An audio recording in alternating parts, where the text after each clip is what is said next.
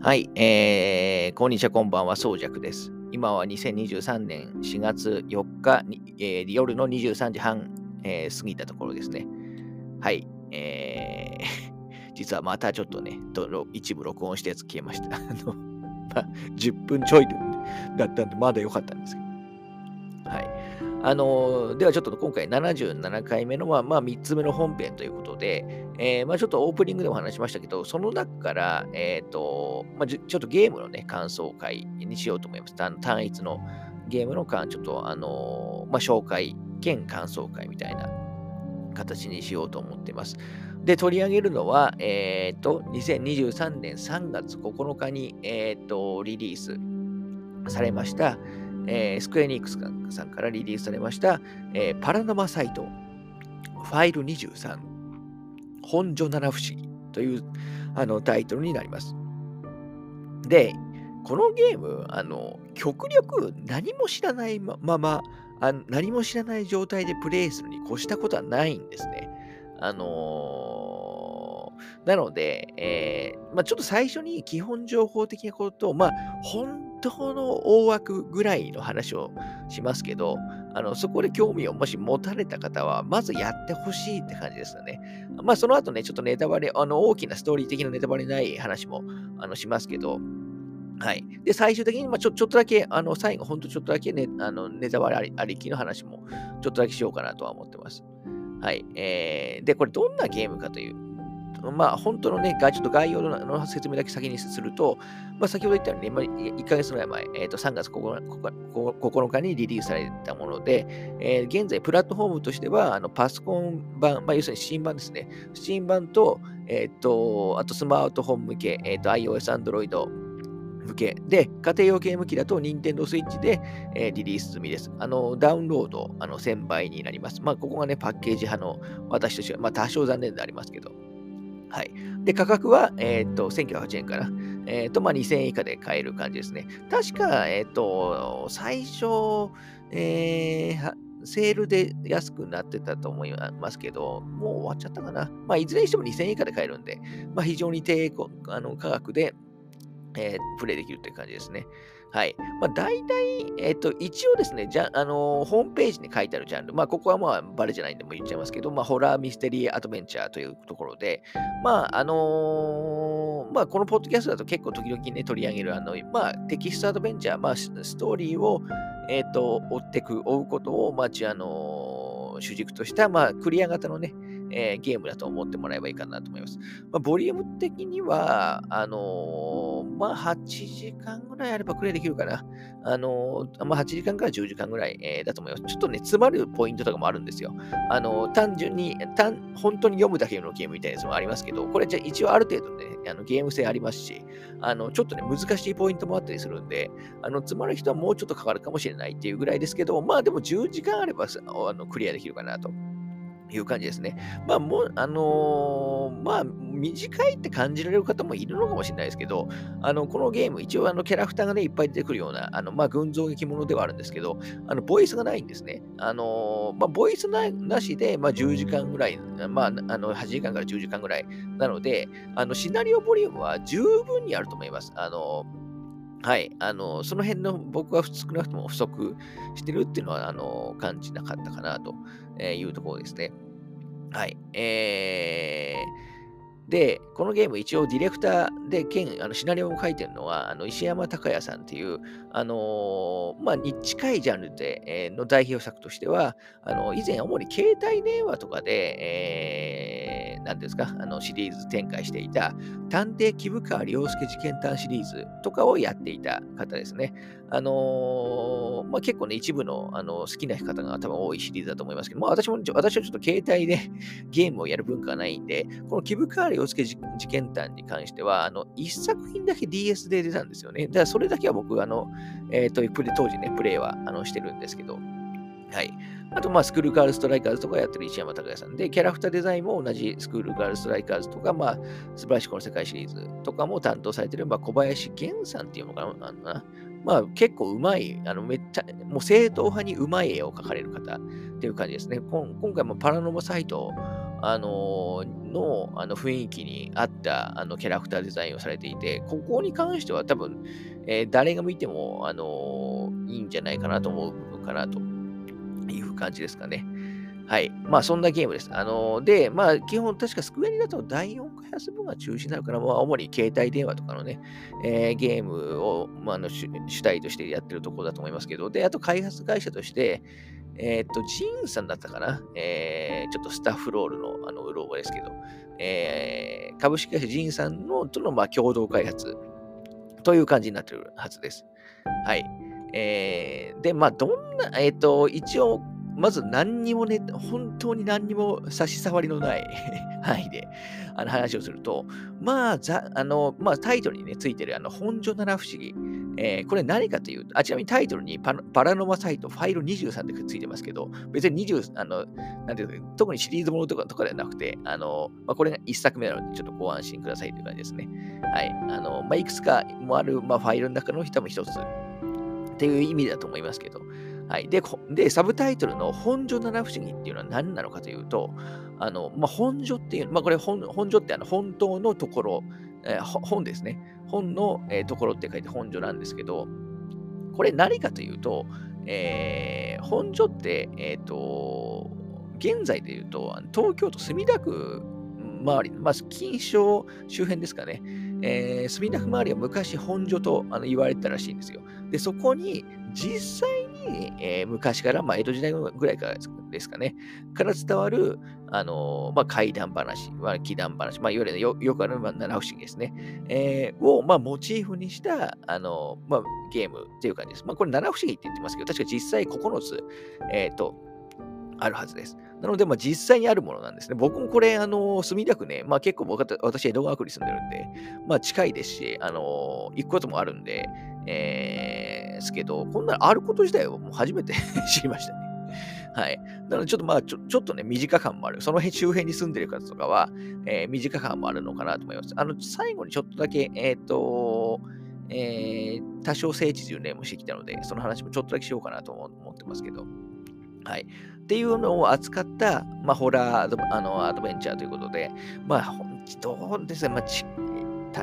いところで言うと、以前、あの日本一ソフトウェアさんが出ていた、あの流行り紙シリーズ、えー、現在6作出てますかね、流行り紙1、2、3と新流行り紙1、2、3、あの出てると思います。あれも都市伝説を扱っていて、えー、かつ、その、なんていうんですか、あれもどっちかというと、そのホラー、えー、単純に怖い話を、描くっていうよりは、それにまあ、立ち向かっていく人たちを描くゲームだったと思いますけど、まあ、これもある意味、そういう意味だとちょ、ちょっとね、近い部分はあるのかなと思います。あとは、このポッドキャストであの話をしたところ、あの、してるところだと、あの、まあ、これは僕が感じたことではありますけど、あの、内越幸太郎さんの、あの、えー、作品のちょっと色もそれなりにあるの、ななんですか、ゲーム演出とか、あの、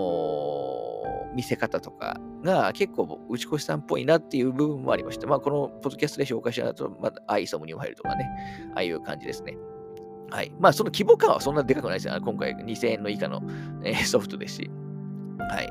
あのー、まあ、大体そんなゲームです。なので、まあ、えっ、ー、と、テキストアドベンチャーが好きで、かつ、まあ、えー、都市伝説系、えー、が好きな、あとか、まあ、そういうね、えっ、と、扱っているものとかが、あの、興味あるのであれば、あの、ここから先は聞かずに あの、もう購入してもらった方がいいと思います。あの、逆に言うと、そこまで好きだったら、まあ、間違いなく気に入るんじゃないかなと思いますね。はい。えー、とりあえず一旦そんなところで、ちょっと一回撮るの失敗してるので、ここで一回区切ります。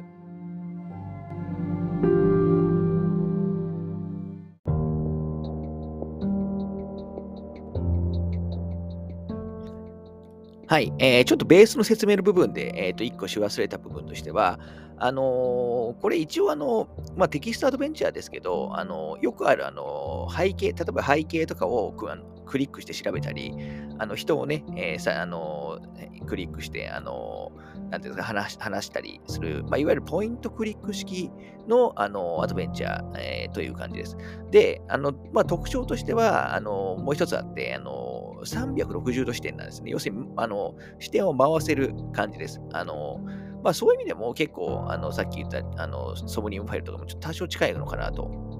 思いますけど、あの、まあ、なので、それで、えー、ななんですか、いわゆる隠しポイントみたいなやつを、あの、見つけて集めるようなね、ミニゲーム的な、あの、まあ、寄り道要素とかも実はあったりもしますし、あと、やっぱりその、自分でその視点を回すんですね。で、しかもこのゲーム一応ホラー、あの、ではあるんで、まあ、いわゆる、これ絶対今後ろ見たらね、なんかあるよな、みたいなところでは、まあ、あの、軒並み期待に応えて、あの、くれるんじゃないかなと思います。で、ホラー要素に関しては、どのぐらいやるのかというと、うん、まあ、まあ、少なくとも私は全然あの問題ないレベル、あのそういうのは苦手な方でも問題ないレベルだと、まあ、あくまで個人の感想ですけどね、あのちょっと時々、どっちかというと、怖っていう感じよりは、まあ、驚かせるような部分が、まあ、何か所かあったりもしますけど、ただ、そういうのが苦手な人でも、まあ、全然問題ないんじゃないかなとは思いますね。あのー、まあ、どうしても嫌だったら、なんか昼間とかにね、やることをお勧めあのしますけど。はい。えー、で、ちょっとここからはあの少しだけ、え、導入部の話とかもするんで、えーと、何も知らない図にやりたい方はあの聞かない方があのいいかもしれないんですけど、何の話をするかなえっ、ー、と、ちょっと序盤の話まではある程度はすると思いますので、ご了承ください。えー、で、これオープニング、まずですね、えー、ちょっとオープニング話をするか。えー、2人のキャラクターが出てきます。これはあのもう公式サイトに載ってるキャラクターなんで言っていいと思いますけど、えー、なんて名前だったかな。えー、沖家翔吾というね、えー、あの、まあ、男性のね、キャラクターと、あと、福永陽子っていうね、えー、まあ、女性のキャラクターが出てきます。で、この、えーと、女性の福永陽子は、あのまあ、ちょっとね、不思議ちゃん系みたいな、あのまあ、今時そういう表現良くないかもしれないですけど、あの感じで、まあ、いろんなね、ななんていうんですかね、えっ、ー、と、その、まあ、ミステリー的なね、えー、要素とかいろいろ信じてる方なんですよね。で、まあ、愛犬が最近死んで死んでしまったので、その蘇生のために、あの、蘇りの秘術をね、実は探しているっていう設定です。で、もう一人の、あの、沖江将軍。まあ、これ最初の主人公ではあるんですけど、この沖江将軍は、あの、まあ、それにね、協力して、あの、その蘇りの秘術を、まあ、探しているっていうところから、あの、物語は始まり始まります。はい。で、まあ、これも序盤、ほんと最初の最初なんで言ってしまいますけど、あの、最初にね、そのまさに福永陽子、あの、ちょっと、あの、いいの、愛犬のために、蘇りの秘術を探して、福永陽子は、まあ、えー、まあ、簡単に言うと死んじゃうんですよ。あのー、で、まあ、この、で、そこで、まあ、この沖家将軍は、まあ、敵討ちじゃないですけど、まあ、あのー、なんで死ん、この、あの死んだんだみたいなところから、あのちょっとね、えー、いろんなことに巻き込まれていくっていう感じになってます。で、えっ、とこのゲームですね、えー、この先ほど言ったあの本所七不思議っていう、まあ、七不思議、まあ、実際9つありますけど、あのー、が、あの、何ですか、あの、まあ、モチーフになってるんですけど、その七不思議一つ一つに、えー、なんて名前だっけ、ちょちょちょっと名前忘れちゃったら、もうアイテムの 呪詛玉だったかな。ちょっと間違えてたら申し訳ないんですけど、あのそれぞれの七不思議ごとに変な呪い呪いのパワーみたいなのがあの入った、あのー、えー、これなんだ、玉だったっけな？ちょっともう、実はクリアして1週間以上経ってるんで、えー、ちょっと細かいところをですね、ちょっと忘れて、呪詛玉だったかな？うん。ちょっと間違えたらごめんなさいね。っていうのがあって、それを、あの、取ると、あの、能力、あの、が発揮できるんですよ。あの、いろんな能力、いわゆる呪いの能力を身につけることができるんですね。で、この、あの、大きい将軍も主人公の、あの、まあ、その、えっ、と、まあ、呪いの能力みたいなのを身につけて、えー、他の同じ能力を持っている、まあ、同じというか、他に能力を持っている者たちをあの倒していくと、あの、蘇りの秘術が使えるようになるということで、この他他のえっ、ー、と、能力者を倒して、この福永、えー、陽子を、まあ、生き返らせようとするっていう感じなんですね。最初の。これが序章です。はい。まあ、なので、ちょっとデスゲームっぽいところもありますし、能力バトルものぽいですよ。あの、序盤は。で、えっ、ー、と、結構ね、まあ、いろんな人と戦ったりして、えー まあ、殺したりもね、していくあの感じなんですけど、まあ、そんなところがあります。なんですけど、まあ、ちょっとこれは言っていいのかわかんないですけど、まあ、その辺も含めてね、えー、実はみたいなのももちろんありますし、えっ、ー、と、結構、まあ、いろんな、えー、まあ、どんでん返しと言ってもいいものもあるますし、まあちょっとね、あんまり言っても、あのー、ちょっと驚きがなくなってしまうんで、え、言わないですけど、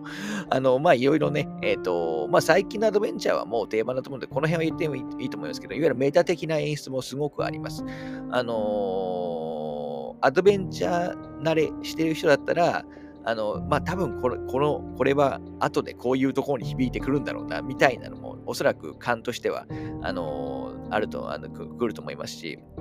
はい、そういう要素もですね、実は結構ある感じですね。で、それが、あのこの沖家将軍が主人公の話は第1章なんですね。で、第2章からは、まあ、主人公が複数になります。いわゆる、まあ、マルチサイトというか、あのー、そんな感じですね。はい。まあ、あのー、町とかね、あの感じの、あのーになりなってる感じですね。で、まあ、で、まあ、大体その3人、最初3人なんですけど、あの、まあ、ある特典、ある人物が集まると、まあ、他の、えー、人物を進めて、まあ、解除していくみたいな、え、ポイント、まあ、フラグ解除的なものもありますし、あの結構ですね、あの意外とゲーム性はですね、あのあります。あのま、さっき言ったように、ちょっと寄り道要素として、まあ、探すものとかもあったりもしますし、一部のところは、あの、一部謎解きというか、あの、まあ、その、マルチタイプ的なところで、ちょっと難しいシーンもあるので、えー、詰まってる人はおそらく結構がっつり詰まってしまうんじゃないかなというところも、あのある感じですかね。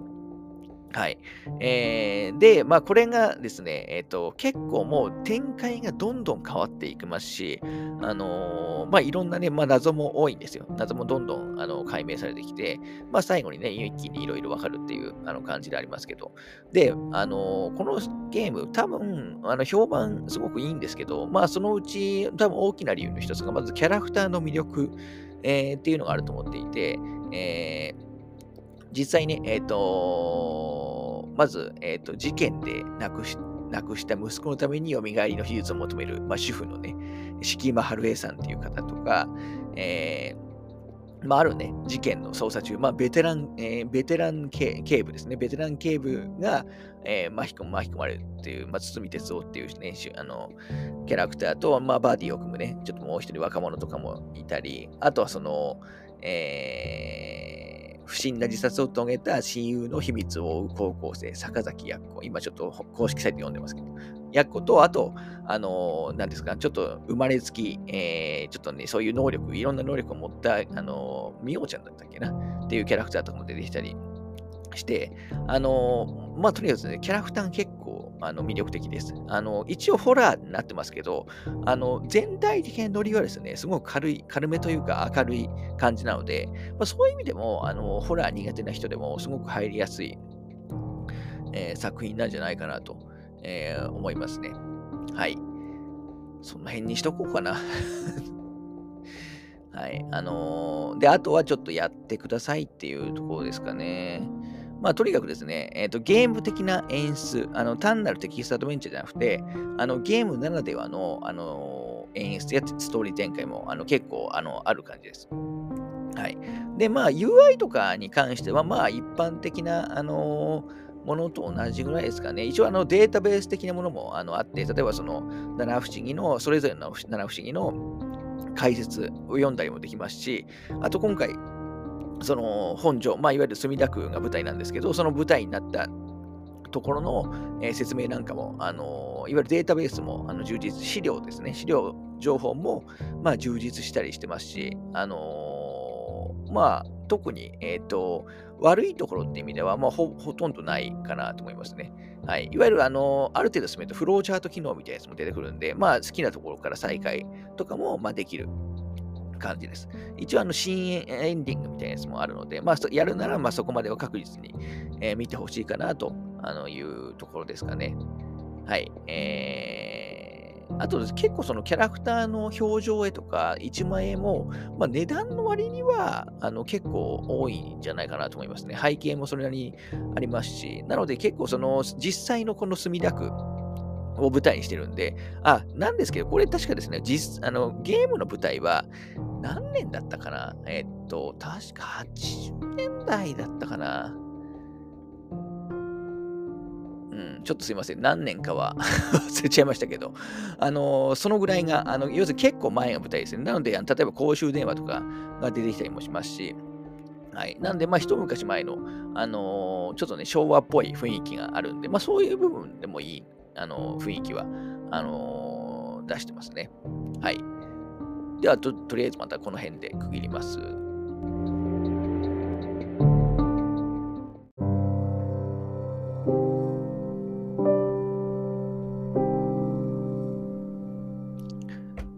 はい。えっと、ちょっと、すごく短く話すつもりだったのに、まあ、やっぱりあんまり短くはなんなそうですね。はい。ここからちょっとだけ雑談、えー、あの、まあ、このゲームにまず関わるちょっと雑談をした上で、まあ、最後ちょっとだけ、え、本当にちょっとだけにしますけど、はい。まあ、ネタバレのの話もしたいかなと思います。はい。で、このゲームはあのさ、えー、何度かお話しした通り、え、ー、と、まあ、墨田区、えー、が舞台になってます。で、えっ、と、えーで、私、あの、先週かな、クリアしたのは、まあ、1週間ぐらい、前なんですけど、1週間ぐらい前 ?2 週間ぐらい前？ちょ ?2 週間ぐらい前ですかね。と、ぐらいなんで前なんですけど、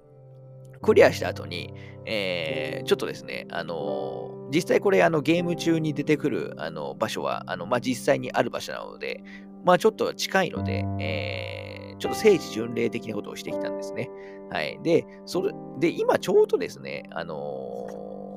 ー、月刊ムーっていう雑誌ある、まあ、有名なね、えっ、ー、と、まあ、オカルト雑誌、ミステリー雑誌、あの、があると思いますけど、ムーとこのパラノマサイトのコラボした、えっ、と、本所七不思議、え探索地図、令和版っていうのがですね、あの実は無料でですね、あの配布されています。あのまあ、配布場所はちょっと、あのどっか、えー、と追って、えー、公式サイト経由とかで追ってみてほしいんですけど、私は、えー、と両国駅のすぐ隣にある、えー、観光案内所に、えー、とまだ、あのまだって言っても、1週間ぐらい前かな、1週間前はまだそれなりに部数が残っていたので、多分まだあるんじゃないかなと思います。多分もしかしたらもうなくなってるかもしれないですけどね。あのー、で、無料で配布されていて、まあ、見開きの、あの、まあ、4ページものですね。えー、で、地図とか、その、いわゆる実際にある本所七不思議の、あの、解説と、まあ、場所が載っている地図が配られています。で、これ、まあ、パラノマサイトって、まあ、基本ダウンロード作品なので、まあ、何にもね、グッズとかアイテムないんですけど、ある意味現在唯一あるあの現物グッズみたいな ところもあるんで、まあ、好きになった方は、ちょっと、あの、で、近くに住んでる方は、まあ、ぜひこれもらいに行ってほしいですね。で、あのー、しかもほとんど、まあ、駅で言うと、まあ、錦糸町周辺が多いんですけど、例えば、あの、金絞公園、まあ、これも実際行きましたけど、あの、とか、あと、法恩寺の周辺です。まあ、法恩寺っていうのは寺自体じゃないですけど、あと、あの、両国橋っていうね、まあ、ちょっとこれ、金賞からは離れ、これ両国に近いかな。えー、両国橋付近の、えー、交差点ですとか、あと、まあ、旧安田庭園ですね。あの、ここはちょっと行けてないですけど、あの、と、あと緑町公園とか、まあ、実際、えー、ある場所が、あの、背景として出てきますし、あのまあ、実際ね、この本所直しも実際にあるものなので、あのなんかそういう意味でも、あのすごく、あの、なんていうんですかね、シンクロ感をあの感じて、えー、楽しかったあの感じですね。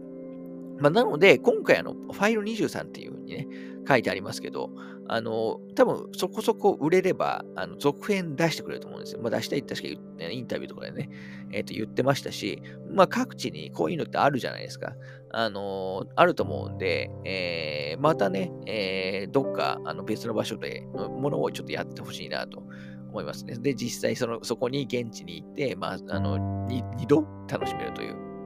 感じになると思うので、はい。えー、なので、まあ、これちょっとね、このマップなかなか出来もあのいいので、えー、おすすめですというのは、えー、感じですかね。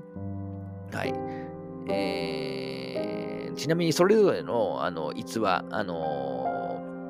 ー、の、に、の、に、ちょっと関連したものが能力として身につく感じなんですね。さっき言うとちょっと、あの、呪いのね、能力が身につくって話をしましたけど、はい。えー、そんな感じになってますね。はい。で、えっ、ー、と、まあ、あと、こっから多少、多少というかネタバレの話、もう少しだけしますけど、あなので、もうちょっとここから先はね、えー、プレイされてない方は、あの、聞かない方が、えっ、ー、と、いいと思いますけど、そうですね、えっ、と、まあ、まずそのゲーム的な、あのなまあ、仕掛け、メタ的な仕掛けみたいなやつがね、やっぱり結構ありましたよね。あの、まあ、最初で言うと、あのオプションからね、あの、音声をちっちゃくするっていうのを、あのあ音声をね、あのオフにするっていうのはあると思いますけど、あれって、どのぐらいの人はすぐ気づくんですかね？私はすぐピンときましたけど、えー、なんかあれをあのスナッチャーとかもやしましたよね。逆ですけど、あれは とか思い出しましたし、しかもあれ2回ぐらいありますよね。僕1回あのオプションでオフにして、あの戻す、あの1回オフにした後戻したりしたんで、もう1回死にましたけど あ、ちなみにこのゲームね、えまあもうネタバレパートナーであれですけど、あの死んでもね、すぐ前から復活、